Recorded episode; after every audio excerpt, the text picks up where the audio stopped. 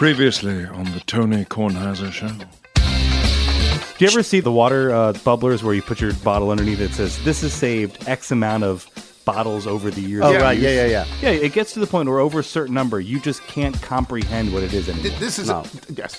12 million chickens in a room is incomprehensible to me. It is. It's it's I can't I, Yeah. mil, 12 million. It's not 12. chickens. Not 12,000 chickens. One million chickens. 12 million chickens.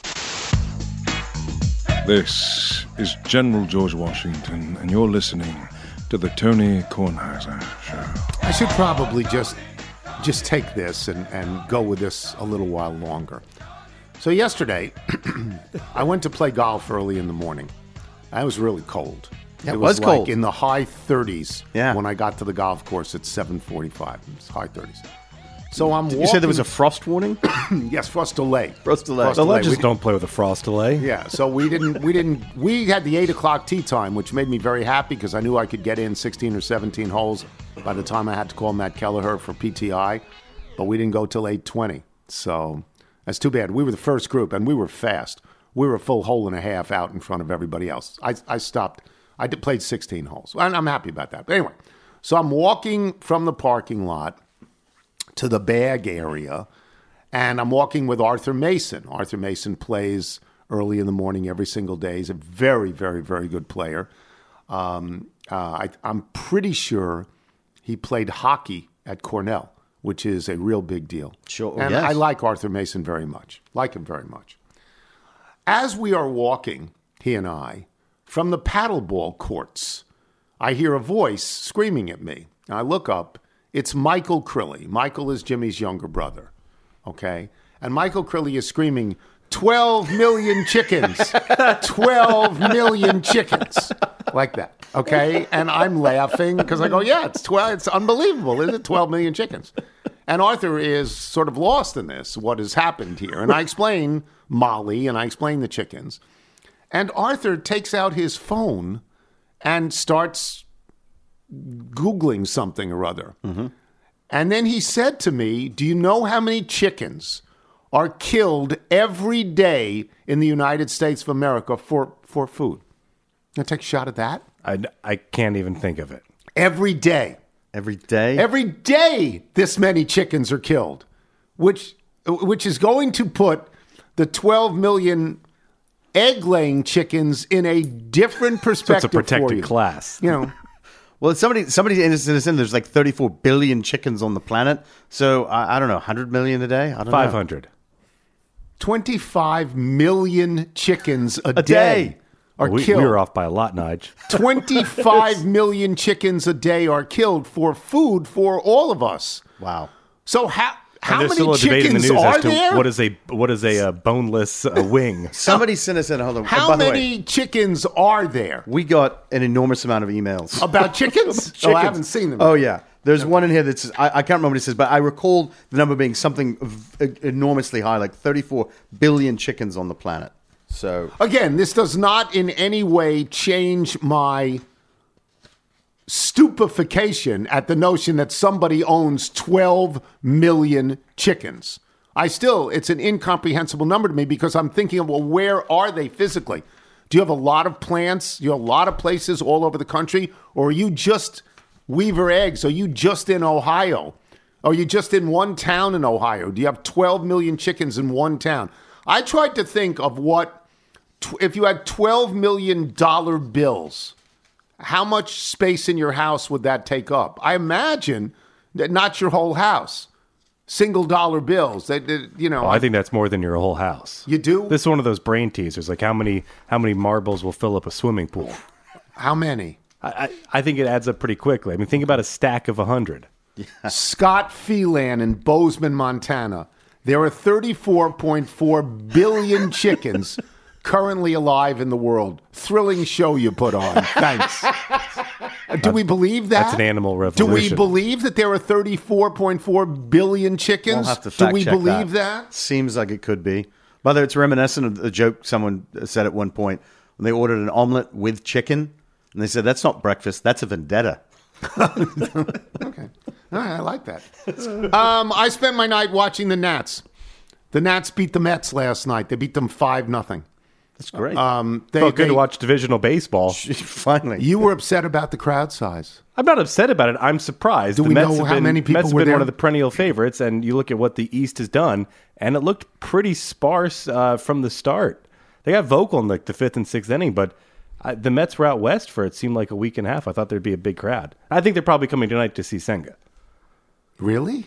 I, I, I don't know. I'm trying to feel like what like why you wouldn't go see a team that you you hope is going to go deep into the playoffs. Yeah. Do you have a, a, a crowd? Do you have an attendance figure? oh, uh, See if you can get an attendance figure on Get that. the Nats and the Mets last night. One of the reasons there's not a great crowd, I would think, is that 20 the Nats stink. 20,507. Well, that's not terrible. I it looked For a Tuesday night, and, and it it was cold, right? It was that. Yeah, cold. it looked cold. Yeah. well, maybe they're counting their season tickets plus Yeah. their walk up or something like that.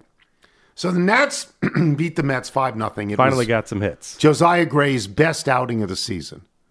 Um, he was 0 4. The top of their rotation, Patrick Corbin and Josiah Gray, I believe, were 1 and 7 heading into last night's game. Josiah Gray had pitched well enough to lose in every single game. He'd lose by a small margin. He pitched well last night. Yeah, get out of that fifth inning jam. Yeah, he he also had six strikeouts, I believe, by the third inning. The Mets are a pretty good hitting team, and and he pitched well. Yeah, like and at five nothing, walks. At five nothing, I wrote a note to Lowell Singer and to Norby saying that I'm done, and they just wrote good night. Now, they're Mets fans, and, and they were bemoaning the lack of hitting by the Mets. And I said, just remember, you lost to a starter who was 0 4 going in. But if you want to talk about the lack of hitting, and I understand the Mets, the Nats rather, got some hits last night. There's no one in their lineup who is threatening as a hitter. They don't have a single player from one to nine, not a single player who can take it out. They don't. They, they, they just don't. Dominic Smith plays every single game. Had an, had an opportunity last night, I think, in the sixth inning with second and third and two out and just popped out harmlessly to left field. He has four, he's like a big hitter. He has four RBI. They played 22 games. Uh, about that, yeah. 22, He's got 23. four RBI and no home runs. He has no extra base hits. He's no extra base hits.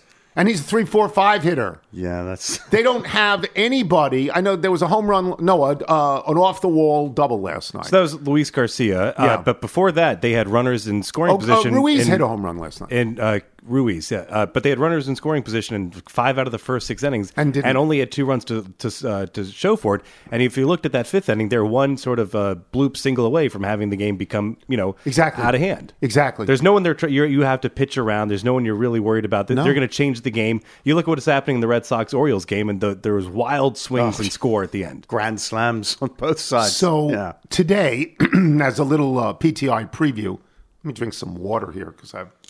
Yeah, the tree pollen's down, but still there. Yes. As a little PTI preview, what did we do this? Maybe we did this yesterday. Maybe we did it yesterday. Happy anniversary, Trey Turner.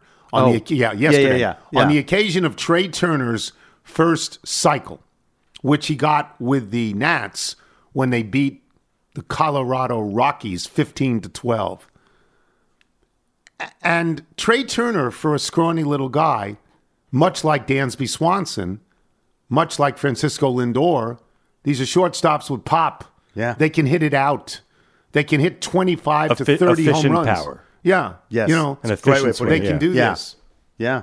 That's on a team where you have Bryce Harper, you know, and you have Trey Turner. Have you seen Kyle the Have you seen the Schwarber uh, Wawa commercial for Schwarbops? No. fantastic. No. Oh, You know, over the oh, years, I the think about Nats this every have now had and then. guys with miss pop. when I Zimmerman had fold pop. laundry and I see the T-shirts that are you know going through the cycle with the kids, the Turner, the Soto T-shirt. yeah. Gone. Soto's terrible now. It's it's a bad trade for him. He He's- needs to he's get out. He's hitting 190 198. yeah. He needs to get out of, of San Diego because something went wrong there for him. Okay. But the Nats had eight to 10 guys over the last eight to 10 years Yeah. who could hit it out at any time. At any t- They don't have a hitter. How do you get in the major leagues you, without a hitter? They don't have a single hitter where you're fearful of him. Am I wrong? I don't think I'm No, you're wrong. not. And then you also look at the aging Werth or Zimmerman, where you understood like they, They you know, not yeah, they Oh, could sure. still give you that timely hit. And you look at the types of guys who are coming up. You have, um, you know medium to smaller size outfielders and infielders who don't who don't have that presence. It's you're remembering when they didn't have that big first baseman for a long time. Yeah. I mean, Trey Turner was a shortstop who could hit it out. CJ Abrams cannot hit it out. Yeah. He can't hit it out. I mean, Did they he- have anyone? There's always somebody in the minors. You know, oh, this kid's a big thumper. Did they? I don't have they know. got anybody like I that? yeah, I don't know. They'd have brought that somebody up to replace Dominic Smith. like Joey Meneses is he's a he can hit a lot of doubles. He's not a Yeah, but- not a home run guy. No. They don't have anybody. And if you're gonna have a team like that, then you need just lights out pitching. You know. One other thing. I Patrick Corbin Day. Patrick was that's right. Oh, bet on the over, right? Yeah. One other thing I would like to mention over the last two weeks to two and a half weeks on the PTI show, whenever I've taken the position that I've been consistent with, that the Phoenix Suns, with the addition of Kevin Durant, are the best team in basketball, I've been met by screaming skepticism from Michael Wilbon and Kendrick Perkins, basically saying I'm an imbecile. Kendrick Perkins flat out declared that the Clippers would beat the Phoenix, Phoenix Suns. How's that working out? Uh, because Phoenix won the series last night four to one. Now you can say to me, "Oh well, the best two players on the Clippers didn't play three games. Kawhi Leonard didn't play three, and Paul George didn't play any. Paul George is a dog. Okay, he gave himself the nickname Playoff P. He's a dog. He's one of the worst clutch players ever who's gotten run for being a great player. So I don't want to even hear about him. Kawhi Leonard's a great player, but he doesn't get out there. He doesn't get out. Stephen Strasburg's a great pitcher. He doesn't pitch. You're paying Kawhi Leonard a lot of money. He's hurt. He doesn't play. Who won the series? Phoenix won the series.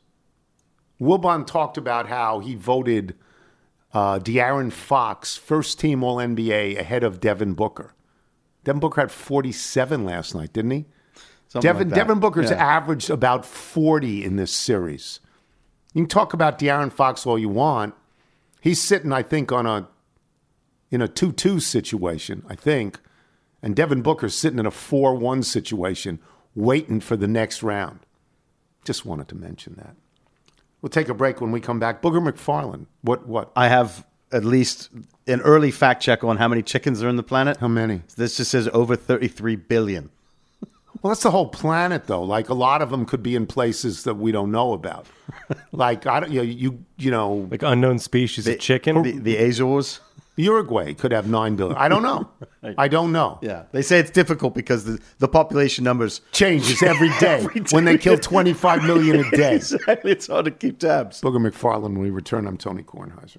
Knowing how to speak and understand a new language can be an invaluable tool when traveling, meeting new friends, or just even to master a new skill. But it's not always simple when you're bogged down by textbooks and structure classes. That's why so many people trust Rosetta Stone. Rosetta Stone is the most trusted language learning program, available on desktop or as an app. It truly immerses you in the language you want to learn, like Spanish, French, Italian, Chinese, and more. You won't just be studying English translations. The Rosetta Stone intuitive process helps you pick up a language naturally, first with words, then phrases, then sentences. Don't put off learning that language. There's no better time than right now to get started. For a very limited time, listeners can get Rosetta Stone's lifetime membership for 50% off. Visit rosettastone.com slash rs10. That's 50% off unlimited access to 25 language courses for the rest of your life. Redeem your 50% off at rosettastone.com slash rs10 today. You're listening to The Tony Kornheiser Show. This is sent to us by Eric Galley, who writes My friend Lukwesa Morin was born and bred in Metro DC, but she's moved on to warmer pastures in San Diego. She has a beautiful singing voice and she has composed and sung many songs. Perhaps you can play the attached song during the show one day. She owns all the rights. It's a show, what's it called? The song is called All About That. All About That, because it doesn't have that here. Oh, Sorry. All About That. Lukwesa, I hope I pronounced that correctly, Morin. Michael, if people like Lukwesa Morin want to have their music played on this show and played without us yapping over it at the end of the show, how do they do it? Send us your music by emailing it to jingles at tonykornheisershow.com. Just a lovely voice. yes, she does. She has a lovely voice. She plays in Booger McFarland on the occasion of the draft, which begins tomorrow night, which is now a three day deal. Used to be a one day deal. Used to, in the real old days, never be on TV. There was no central headquarters. People just called you and said, "Hey, I'm with the Baltimore Colts. We just took you in the third round." And you say, "Well, do you have the right number?" Stuff like that. but you played football, and you talk about football. Um, Wilbon thinks the draft is the most overhyped. Well, he thinks everything about the NFL is overhyped, even though then he claims to watch it. but he thinks the draft is ridiculous and always screams, "You're on the clock." Do you, as a former football player, do you like the draft? Do you find it exciting? Yeah, the draft is exciting, and, and I'll tell you why. And, and you have to understand this: um, there's going to be 250 or so players drafted, and those players, Tony, uh, it's the biggest night of their life. And for somebody that's gotten that call before, um, it, it's something that culminates a, a lot of hard, a lot of hard work, uh, a lot of memories. It changes lives, man. So yeah, it, it may be uh, or it may seem to be a big hoopla on the outside and, and maybe a little bit too much and overboard. But I think the appetite for the NFL, the sensation that our country has for uh, storylines and, and emotion, I think all that ties together, and you, you see how teams are built, and you see young men's lives change right before your eyes. And I think that's that's why the draft is is, is always intriguing to people because it, it's kind of a little bit of insight into the NFL, kind of how the groceries are are, are shot for and what teams are looking for and how teams are going to be built. And then when the draft is over, the NFL kind of goes on a little hiatus for a little while, and Yeah. then you pick it, it picks back up in uh, July, and, and on we go to training camp. So, so because most people don't know, don't have a lot of depth about college football overall, except maybe the team that they root for or the conference that they're in, it is very easy to concentrate on quarterbacks being at the top of the draft. And I'm not going to suggest, I'd be a fool to suggest that a quarterback is an overrated position. Because if you have a great quarterback, you're in it every. If you're Patrick Mahomes, you're in it every single year. But I'm wondering if, as a football player, you feel there is a position uh, that is overrated in terms of the draft, and a position that may be underrated in terms of the draft. Well, the underrated is always going to be the non-sexy positions of linemen. Any offensive lineman or defensive lineman, particularly offensive, because it's hard to keep a stat for them. So it's hard to quantify what they do. So when your team selects an offensive tackle, everybody can't go, "Ooh, man, great." What does he do? Like, like no one really knows except the people that are hardcore football players that that's how your team is built. You know, foot, football teams are always built front to back, inside out. Yeah. Like that's the way you build your team. And so, uh, offensive lineman, very, very underrated, very non-sexy. Uh, as, as far as overrated, Tony, um, I think wide receivers are probably overrated. It's not going to be quarterbacks because those guys touch the ball every play. Yeah. And when you touch it every play, you got to be able to control it. And, and if you don't have one, you're really looking for one, and you're not gonna you're not gonna win without one. But wide receivers, uh, like I remember growing up, Tony, everybody on my street could catch a ball and run, and uh, some were bigger than others, sure. But even now, like you can find wide receivers really anywhere. Now they may not be uh, DeAndre Hopkins in his prime or Stefon Diggs, but you can find guys that can catch the ball and run. And so I, I think uh, you're going to see that play out tomorrow night. I don't think you're going to see a ton of wide receivers drafted high because there's so many that uh, that the depth in this draft is, is really good. Would you, if you ran a team, if you were a GM, would you rather draft a player or sign a free agent? I'd rather draft a player. You would. I go the other way. Go ahead. Tell me why. Well, because here's the deal: when you draft a player from the economic standpoint, it's in your favor uh, because the the deals are already slotted, and so from a bookkeeping standpoint, you know exactly what you're dealing with, and you have very limited financial obligations for the first three or four years. Even if you draft a guy number one overall, the the financial obligations are very limited, and your risk is is not as high. When you go out and get a free agent like Odell Beckham, and you pay him, even though the Ravens gave him one year and eighteen million dollars, that's a lot of coin for one player to not know what you're going to get if he gets hurt, uh, if he doesn't have a good season, and now you have eighteen million dollars tied up in a player Yeah. that you may not get a return out of. And plus, it's kind of fun. Like you know, I I don't know, I don't know about you, Tony, but every now and then I like going to the grocery store. and I, I'll throw a hat on. I go to the grocery store, and I'll, I'll, I'll go up and down the aisles and kind of see what they got out there a little bit. You know, I'm not a big shopper, but every now and then I enjoy shopping, and I equate drafting players to shopping. Except you've done a lot of research, you've done a lot of homework, and it's a, a finite amount of time that you get to pick the, the the groceries, which is which is really really cool. I love going to the grocery store. I Really? absolutely love it. And I go down every single aisle, even the aisles where I know I'm not going to buy anything. I love going to the grocery store. I'm not good at other things. The hardware store is confusing to me, but the grocery store is great. All right, let me get to personal stuff. You were a great player uh, at LSU. Where were you physically? Now, now they bring a lot of people in to New York or some other place wherever they hold the draft. Sometimes it's embarrassing. Brady Quinn, I remember, didn't get picked and didn't and was looking for a place to hide. Where were you when you were drafted? I was in Winnsboro, Louisiana. This is when the draft started on Saturday. It started at noon on Saturday, and literally, uh, which was 11 a.m. Central Time, I was at my mom's house, and we were just having a big cookout and a big party. And we invited like everybody who we knew came by, stopped by, and my mom was kind of sitting in, in the back in her room, uh, just relaxing, just laying low. And it was a long wait. And this is back when there were 15 minutes between each pick. And so the draft started at 11 Central. I didn't get picked until about 2, 220, 230 Central. So it was a long wait. And, you know, the picks went by very slow. And I just watched on TV, man. I, that, that's it. Like there was no big hoopla. There was no uh, via satellite. There was no camera at the house. Um, I had a prepaid cell phone. My agent had a cell phone. Uh, my mother's phone at, the house rang. Um, but other than that, it, it was just kind of a laid back atmosphere because I, I didn't want to go to New York because going to New York would have meant that I would have had a limited number of people in my circle that would have been able to come. And there were far too many people that I wanted to thank and show appreciation for that day um, that I didn't want to leave them out. So we just kind of hung out in the yard and had a nice little country party and barbecued all day, Tony. Where did you want to go? Was there a team where you said, that's the one I want? I didn't I didn't have a want, but because I played in the Senior Bowl and Tampa Bay coached the Senior Bowl, I developed a relationship with those guys.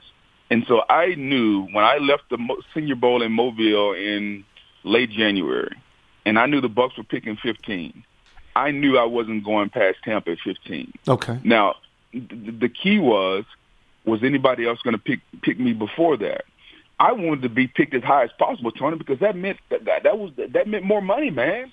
Like I didn't really have a preference as far as um team. Now, obviously, I didn't want to go play in a cold weather city, and I, I probably didn't need to go to Miami or Atlanta just because those two cities had a lot to do. And for a country boy who was very limited in some of the things that I've done in my life, putting me in Miami or me in Atlanta with a lot of money might might not have been good.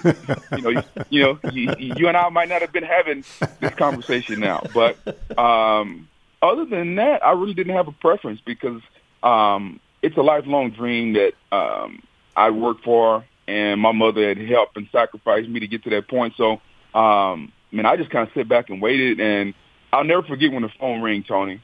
And to me, the moment that made it worthwhile for me, the moment that really said, you know what, like this is really impactful, not just to me, was it's the first time I ever saw my mother cry. Uh, as, as I'm on the phone, and because they called my agent, and he passed me the phone, and I- and she looks at me so she can tell this is the call because I'm like, yes, sir, and uh, can't wait, and she starts crying. It's the first time I ever saw her cry, and like for a kid, I mean, I'm I'm 21 at the time, like that really meant something uh, because she was happy, and she knew that I was happy. And when as I became older and you became a parent, and it, it's it's one thing when you're happy, but man, it's something totally different when your kids become happy and you're happy for them. Man, that changed my life, and I still smile about it years later because now I got kids. I got a teenager uh, and one that's a preteen, and and so like I I, I kind of live through them and just to make them happy and to great raise them the right way. But I always think about that moment of her being excited and happy. That's for nice. That's lovely. So, and and it was Tampa Bay, prior to that, was there any team as you watch in the draft that drafts somebody and you say, ah, they should have got me? I mean, that team should have got me. No question. Tony, listen, there were, I was picked 15. There were five quarterbacks taken before me. There were two running backs taken before me. There were, uh, there was an offensive tackle. Like I, I used to sit there. It, it was it was Tim Couch, Akili Smith, Donovan McNabb, Ricky Williams, Edgerrin James, Tim Bailey, David Boston, um, John Tate. Uh, I used to know them all by heart. Tony, Yeah. And this is this is 24 years ago. I mean, it, it was all those guys, and I'm like, like the who else? Daunte Culpepper, um, and all these guys, Tony. And I'm like, man, I'm a better player than him. Ohio, I, oh, I I went to LSU. He went to Ohio State. Like I said that about everybody, especially the quarterbacks. Because I'm like Tim Couch. Man, I used to I used to slam Tim Couch on Saturday nights. And, uh, so yeah, you do that every play, but at the same time, y- you try to be happy for your fellow competitors, but you also realize that there's a little bit of selfishness inside because everybody wants to be picked as high as they can. So, a long time ago, I was covering an All Star game.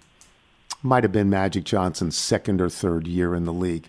And I had an idea to write a column by going to the All Stars and saying, if you weren't this, if you weren't an NBA player, what do you think you would have done with your life? Um, and then occasionally, Isiah Thomas said, Oh, I'd have been president. And I said, You're not 35 years old. There's a constitutional limit. You wouldn't be president now. And he goes, Oh, I'd be something else. But occasionally, you get somebody, and Julius Erving and Magic Johnson were the two that I remember.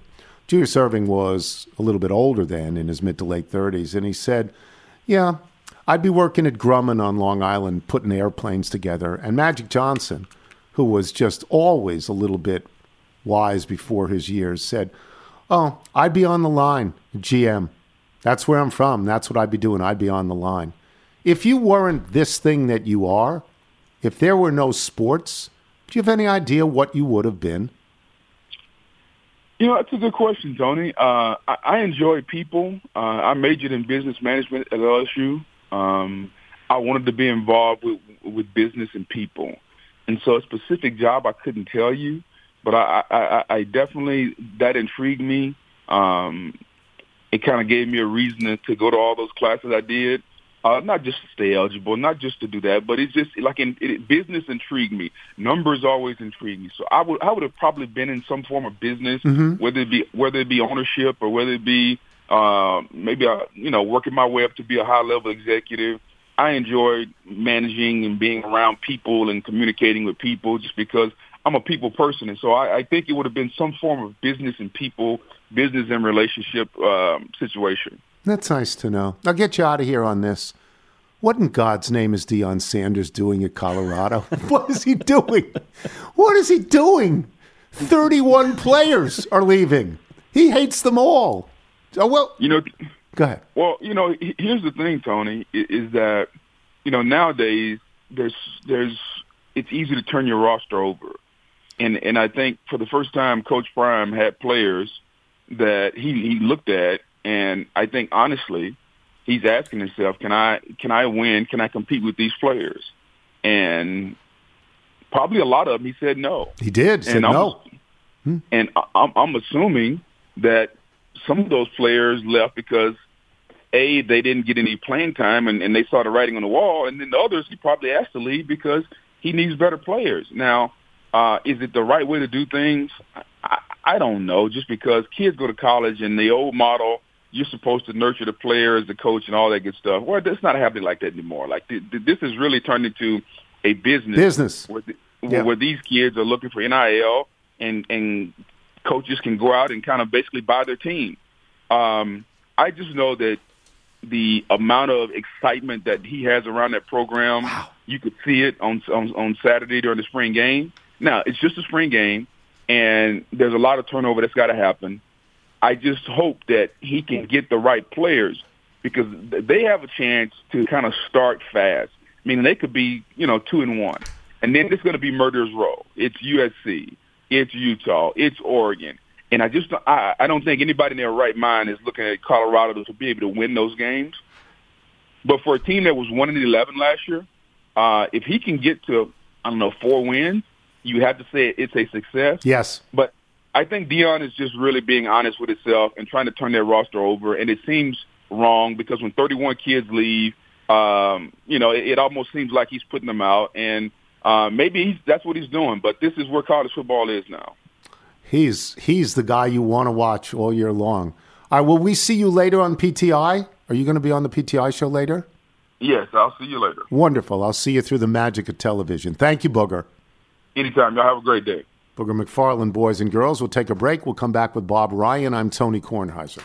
At Alma, we know the connection between you and your therapist matters. But if you're already feeling stressed and burnt out, the idea of trying to find a therapist you really connect with can be overwhelming. That's why Alma's focused on helping you find the right therapist for you. When you browse their online directory, you can filter your search based on the qualities that are most important to you. Then you can book a free 15 minute consultation call with any therapist you're interested in seeing, so you can get a feel for whether they're the right fit before you commit to a full length session. Alma also makes it easy for mental health care providers to navigate insurance. That's why 95% of therapists in their directory accept insurance for sessions. So you can find care that's affordable without stressing about the paperwork. You want to talk to someone, but not just anyone. Alma is there to help you find the right fit. Visit helloalma.com slash therapy60 to schedule a free consultation today. That's helloalma dot com slash therapy60. This is the Tony Kornheiser Show. Tony Kornheiser Show.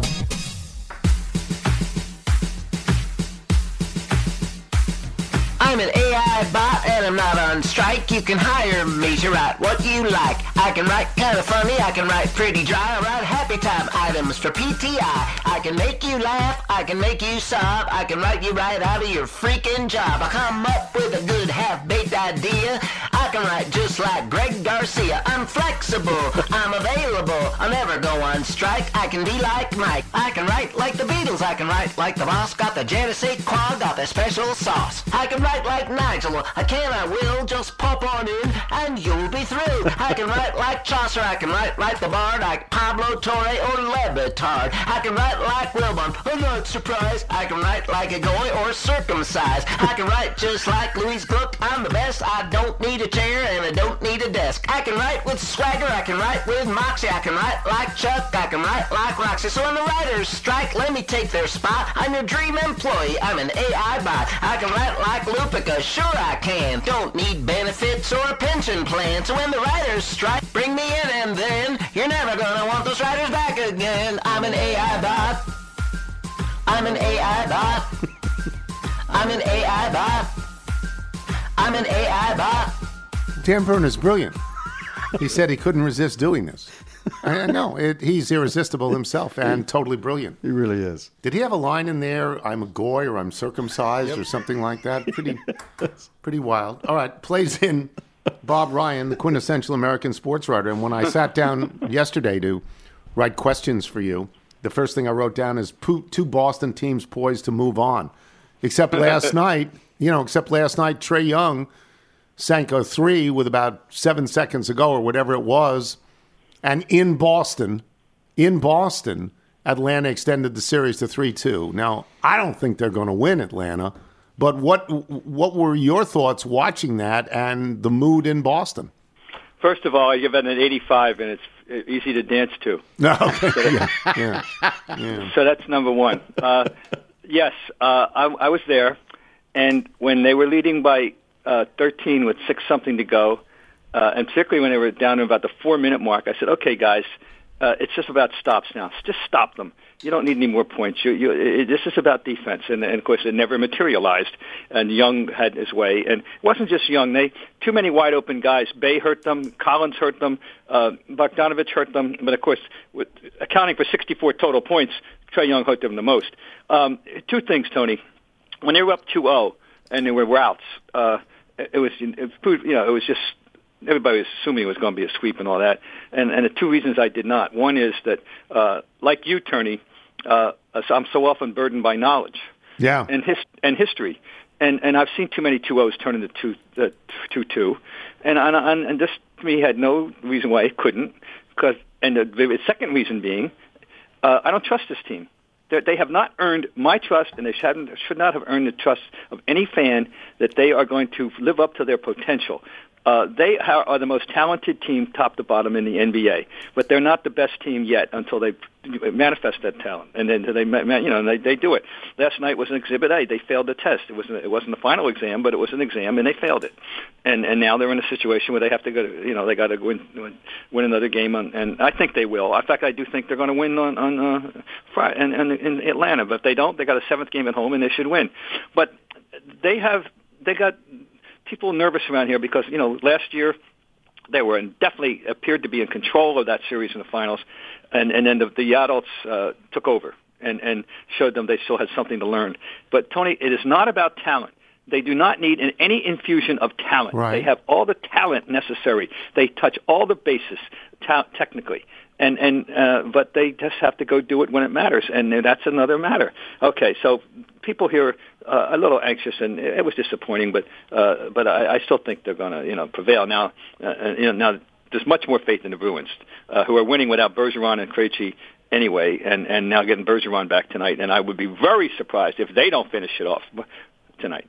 I will get to the Bruins in a second. There is a follow up question I have on the Celtics. And in watching what Miami has done with Milwaukee and, you know, just saying if, if Miami were to win that series, who gets the most benefit? Well, to me, the most benefit goes to Boston and Philadelphia because the winner of that series is going to have a reasonably clear path into the finals. Do, do you agree with that? Well, and yes, and if there's a paper- team, if there's a team that you really can't trust, I would say it's Philadelphia. Well, Philadelphia, uh, so iffy now because of Embiid's situation, but also they're not particularly deep. I don't think. Right. Uh, I like their starting five, and I certainly like. I, I'm a big, I'm a charter member of the Maxey fan club. I, I signed up back in Lexington, believe me. So I'm, I'm, I'm a big believer in Maxey, and of course uh, Embiid. You can't exaggerate how good Embiid is when he's on his game. He is extraordinary and and uh, and unstoppable, and he bothers the Celtics a great deal. They, they they they will not look forward to a series with Embiid. Last time they saw him, he only had 52, and so uh, yeah, and that's uh, that's going to be fresh in everyone's mind. Uh, about uh, Miami, all year long, I said don't sleep on Miami. I respect Spoelstra enormously, Yeah. and and Jimmy Butler, as we've seen when he wants to play. Uh, uh, uh, you know, I shouldn't put it that way. When when when he gets juiced up to play at his high playoff level, he's uh, we all saw what that can mean the other night. Uh, and they don't have Herro, but they have a guy that was sitting on the bench doing nothing for three months and had lost his job, and that was Duncan Robinson. But now they can plug him back in, and and, and they're not going to lose that much if if he plays the way he's capable of playing. Um, you know, people are saying, "Well, good, it'll be great if Milwaukee loses to Miami." Well, I've been through that one too in my in the past. When you you, uh, you the team that you think is going to win win doesn't win, and you think, "Well, that other team, they're inferior." Well, they beat the other team. Damn it! They're, Yeah. they're, Miami will come in with, a, with feeling very very good about themselves if they finish off this series, and they and they I have, agree. Uh, uh, so, you know, it's it's all part of the fun of the playoffs. There's so many dynamics. Let me get to the hockey then, because I think that even people like me who really don't know much about hockey, we look back at this season that the Boston Bruins have had, and you say to yourself, you know what? They should win. It would be nice if they won. It would be nice if they, unlike the Seattle Mariners, if they capped off a record season by actually winning the Stanley Cup. And the odds are against that, as we've seen in the last 20 years. If you finish mm-hmm. first, more often than not, way more often than not, you don't win. So this brings me to this question because it, it's over now in terms of, of game two. But game two, when the Bruins lost at home six to three, there had to be shockwaves reverberating throughout Boston. Well, the nature of it, because it was two-two after two periods, and and they have traditionally been uh, traditionally they have this year been the team that would stomp you in the third period, and it happened to them. Yeah. Uh, and and that was the shocking aspect that they got blown away at home in the third period. That has not happened all year, literally not once. And and uh, now the response was terrific. And I think that tells us something. I, uh, but once again, I'm going to harken to the history thing. When you've been around too long, this, you, you, you, it, it's a burden. Uh, we, uh, 1971 Bruins were an enormously successful team with three 100-point scorers, three, and Ken Hodge being the third. And if I have to name the first two, then you don't know anything about hockey. I would have said with. Esposito and Orr. That would have been Well, you would. Guess. You're correct. And the third was Ken Hodge. okay. They were beaten by uh, Montreal with a rookie goaltender who had played six games prior to the playoffs. Some guy named Dryden. Yeah, yeah. And that I mean, that memory for many of us lingers, and, and we've seen it can happen. So uh, I, that's what I, I was cautious going into the about my expectations going into the playoffs. But in truth, there's a re- they, they didn't win these games all season. They didn't set these records. They didn't get these points. They didn't get these total victories. They didn't finish first in all kinds of categories uh, by accident. They were terrific. They're deep, and also you've got to give um, Don Sweeney enormous credit for picking up three useful players at the trading deadline that are in, in, integral to what they're doing now. Orlov, the defenseman, Hathaway, uh, who's a bruising wing, and and uh, uh, Bertuzzi, uh, and uh, uh, who, who brings you a, a, an edge. And uh, they, you know, they they've got every, and they got the Vezina goaltender for sure. Winner is Ullmark, and a great, ba- excellent backup. There's nothing they don't have, right? You know, and they're showing it now without Bergeron and Krejci, and they're still winning. Uh, so it'll be a real, real, really, a, a, to me, a bigger disappointment. Certainly, if the Bruins don't win, than if the Celtics don't win. I, I agree, but I, I mean, and I would cast it in a different way in terms of disappointment. Disappointment only that they were and are that good, and they, you know, they deserve to win. This is a dangerous area for a former sports writer, but in my mind, they deserve to win because of what oh, they've no. done. I, I, it's like last night's game. As that game was unfolding, as as the Hawks, when they finally caught up uh, and everything, I said they deserve to win. Celtics, I'm sorry, No. this is uh, you, Yeah. the Hawks deserve to win, and and they made the big plays, and the Celtics made the I won't say bonehead, but Marcus Smart, you know, you you have to do a, take a whole package with certain people. Uh, he's so reckless at times, as and it, as, as opposed to being uh, aggressive. That's one thing. That's a positive. Recklessness is, is a negative. And he committed a useless foul going for a loose ball that he didn't need. That- And, and I thought it was a bad call, but he was he, he got he did not get the benefit of the doubt. That didn't help him. And how about, by the way, Jayson Tatum getting a technical foul in the last minute and a half of a, of Can't a do game? that. You can't bitching do about it. a call in which he wasn't involved. Can't do it. And No. he, we, we, this, this, so you, right then in there, tone, I said, okay, you, you deserve to lose. Bleep you. And I did say, I used the other word. Okay, I figured you might. Can I go back to hockey just for one second? sure. Hockey has different rules than other sports. Hockey does not disclose the nature of why you don't play. Bergeron, I don't know why he didn't play. Does anyone upper know? Body, it's an upper body injury, Tone. That's all they feel. That's all our need to know in the hockey world. it's either upper body or lower body, and maybe uh, someone could be concussed. That would be the third. Other than that, that's all they think we need to know. I have no idea what it is. Yeah, I mean, do you like non-disclosure like that? I assume they do it so the other team doesn't pick on yeah, that body I know. part. I think I think a lot of that. I, I in general terms, in all sports, uh, I, I I think it's nonsense. But it's part of this, their codes. Hey. Okay. We have a. You may have heard about this. We have a certain football coach who's not big on divulging information. no, I know. I so know. we've we've learned to live with that. All right, here's a, here's something I wanted to ask you. Um, Ime Udoka, who in his one year as a head coach in the NBA went to the NBA Finals. So the notion that he's not good does not Oh, no. stand. It does not stand. Uh, Boston got rid of him for conduct unbecoming with a female subordinate. Everybody knows that at this point. Just hired in Houston. Your thoughts on them hiring him? Uh, well, we'll see. Interesting to see what the reaction is among any females that are involved in the situation, be they uh, uh, employees of the team, uh, be they uh, uh, uh, significant others or wives or partners of, of, of administrators or or of, of players. I don't know. I mean, how he's going to be. The, the Celtics, by the way, uh, who the players loved him, Yeah. and and have been pretty universal in their support of him, and are- and are applauding this hire. In the, in, as I read in the paper this morning. Um, you know, it, it, I don't know what's he have to do. Does he have to go and, and you know go into sackcloth and ashes? Does he got to make a public confession? Uh, you know, does he have to uh, uh, take out an ad in, in the Houston Chronicle now and say, "I'm a, I'm a, I, I regret what I did, but I promise you, I won't be, you know, messing around with any females anymore." Uh, I don't know what he has to do, uh, but you're right about his his reputation as a coach. Uh, it it it. Was enhanced last year naturally, and and uh, they they're hiring a good coach. But we'll see if there's any backlash. I I don't know if there will be. Well, I bring this up because it's Houston. And I know it's a different team and I know it's a different sport, but if there's Uh-huh. anybody that treated women terribly and scandalously, it was Deshaun Watson. And that may, you know, just to me is wow, there's going to be an echo because of that. Interesting. Yeah, I hadn't I hadn't connected that dot, Mm-hmm. that's, but that, that's very good. And of course, then there's a matter of chicanery, you know, with the Astros and all that. No, so, yeah. But right, but but much more direct uh, is the Watson uh, reference. Uh, it'll be interesting to see. I mean, Yeah. I, I don't know how it's going to be. That's a, it's an open question. Well, I can't predict. I don't know. Uh, you know how forgiving people are going to be, and uh, and once again, I don't know what he can do to to try to win people over if he needs to do that or you know, I, I don't know. I mean, uh, other than what I said, uh, maybe you ought to take out a ad in the paper. I don't know. We'll see. Thank you, Bobby. As Oh, always, always, Tom. Take Bob care. Ryan, Bye-bye. the quintessential American sports writer. It's I have to say that I don't know how you felt about this, but when he said I was at the game, I just thought I got a little smile on my face. You know, yeah, Yeah. you were at the game. I should be at games. I I don't anymore. I'm at the TV.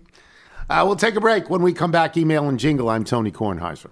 Hey, I'm Brett Podolsky, co founder of The Farmer's Dog. We make fresh food for dogs. We started the company when we saw what a huge difference it made in my own dog, Jada, when she stopped eating ultra processed kibble and started eating fresh, whole food. The Farmer's Dog food isn't fancy, it's just real food delivered to your door in pre portioned packs. It's better for them and easier for you. Get 50% off your first box at thefarmersdog.com slash podcast. That's thefarmersdog.com slash podcast. You're listening to The Tony Kornheiser Show. Here comes Tony's mailbag. got your email, faxes, and notes. Here comes Tony's mailbag, gonna read some for all you folks. Hey, Tony! Come on, come on! Hey, Tony! Read that mail now, baby. Love Hot Pink Hangover. Love them.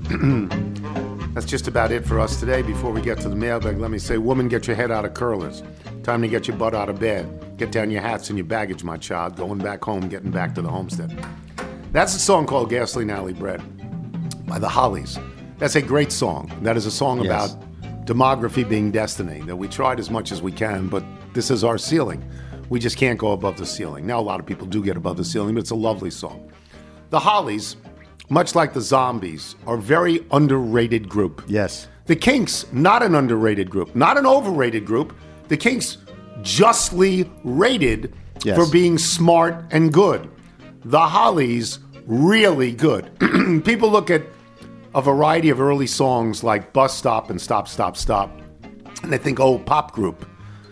I don't know. Gasoline Alley Bred. Um, Yeah, which was 1970 came out a little bit you know, later. yeah. sometimes all I need is the air that I breathe. You know, they Yeah. really, Long Cool Woman. yeah, really good. Yeah. really good. You want to do the Bethesda Bagel ad for? Bethesda Bagels, we love them. You will as well. Just go to BethesdaBagels.com for the location in the DC area nearest you. Then pop on in, and you will be thrilled. Thanks to our guests today, Bob Ryan and Booger McFarland. Thanks as well to today's sponsors, Priceline ZipRecruiter.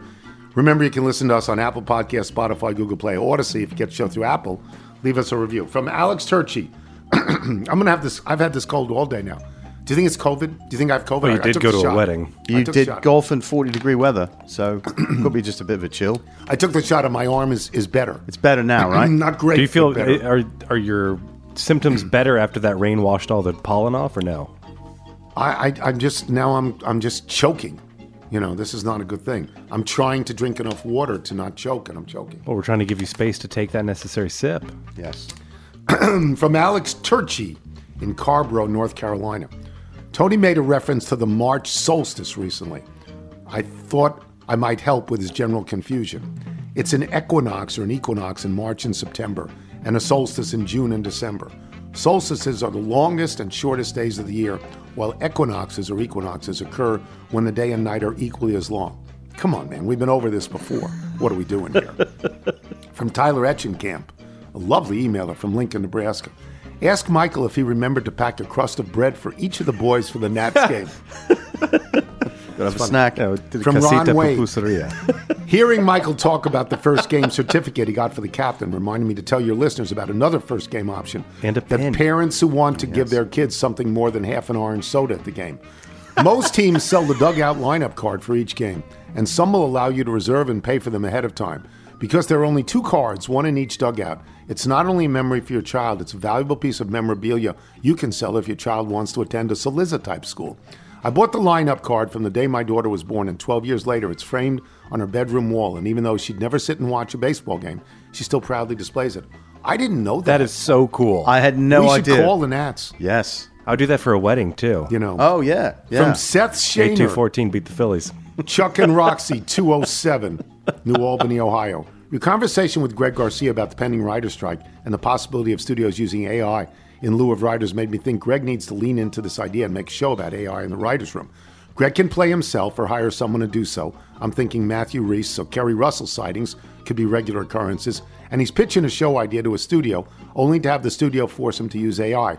But here's a twist the studio has hired Intel to build a robot looking computer that is to serve as Greg's AI writer, and Greg risks losing the show if he harms the robot, which he is constantly tempted to do. we get to find out if Greg's mind has finally met its match as it battles AI on a daily basis. Maybe Nigel could voice the robot. From Adam Pankratz. Uh, my name is Adam Pankratz, writing from British Columbia, Canada, home of soda bears. I was delighted the Pilfering Bear made your show. I know Canada makes it on your show from time to time, though the last mention I could clearly think of was when several curlers got so drunk at a televised Bonspiel, Bonspiel, I don't know what that means, B O N S B I E L, they couldn't play and got thrown out of the tournament. I'd like to assure our American friends that Canada is a country of more than drunk curlers and thieving bears. We also eat moose meat covered in maple syrup between periods of our pickup hockey leagues on our perpetually frozen streets. Thanks for the laughs. From Ryan Sailing in Plymouth, Michigan 69 cans of soda out of a vehicle. That bear's got nothing on Wade Boggs on a cross country flight. From Elliot oh, Olshansky. My cousin Mara Cohen Ioannides is a professor at Missouri State University and the president of the Midwest Jewish Studies Association. Through her, I recently learned that the 35th annual conference of the Midwest Jewish Studies Association will be held this October at York College in Toronto. I thought Wilbon would want to know.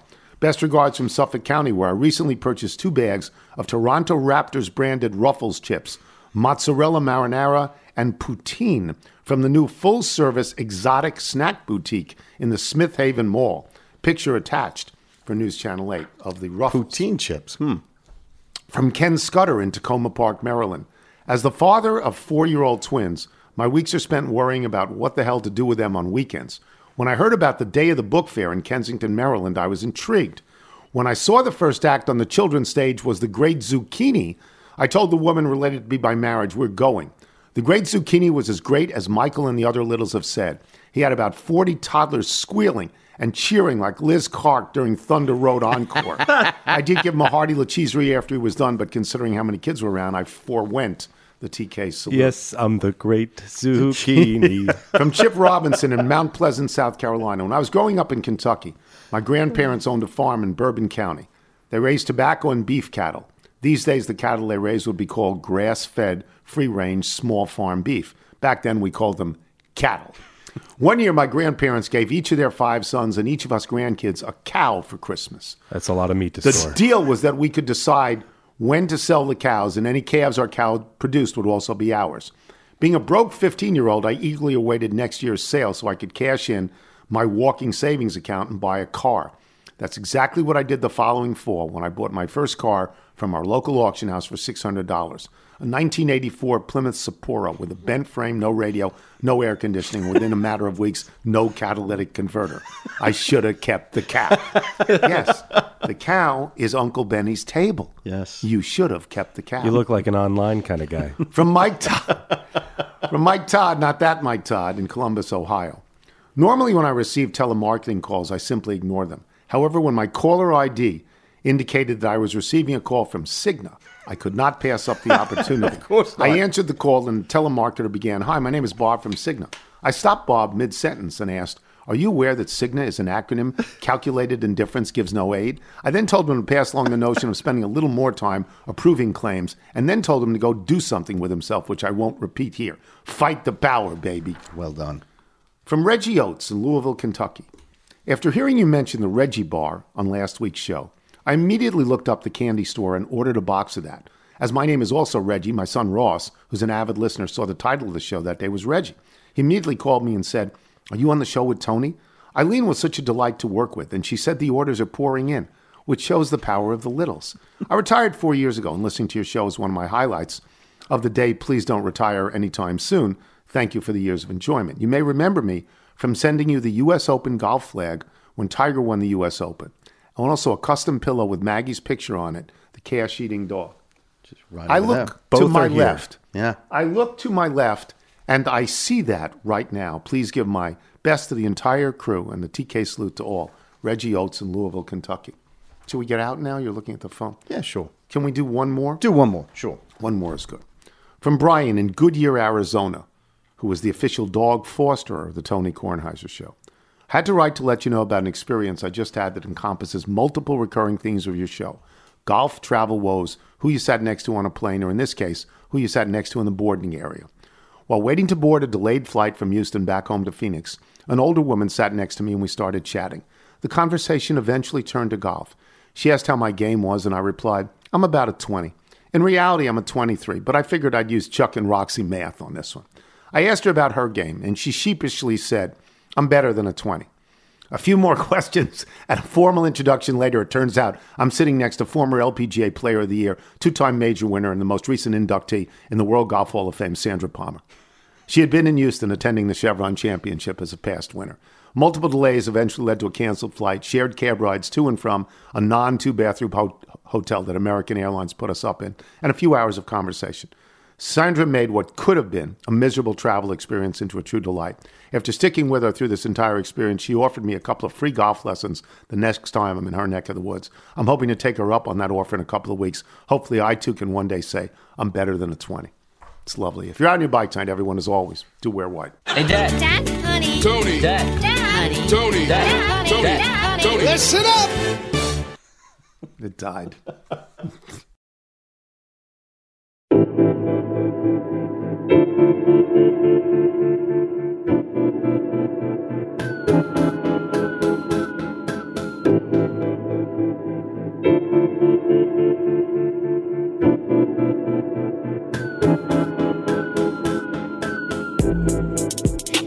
They say life's a journey you gotta take.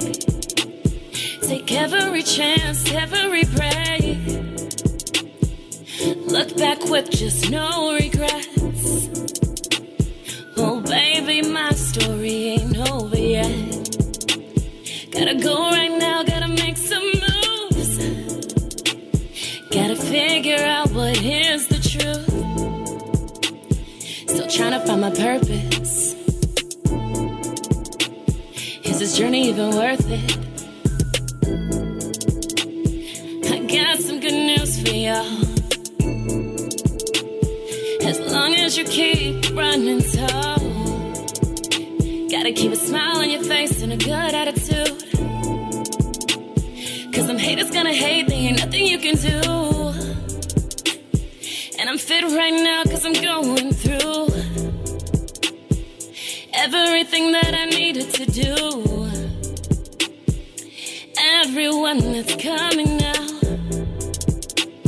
got to filter out. Cause I'm all about that life and I'm all about that lifestyle. If you chill with my vibe, come and get with me now. I tell all my homies, tell them to call me. Yeah, I'm just chill like that. Come over and vibe with me. Yeah, yeah, yeah.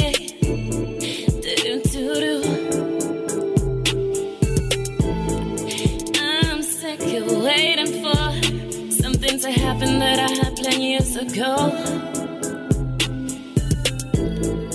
I'm standing tall, ready for it all. They think that they know me, they wanna really show me. I know what I'm about, I know what I got now. You can't bring me down, you can't bring me down. No, no, you can't bring me down.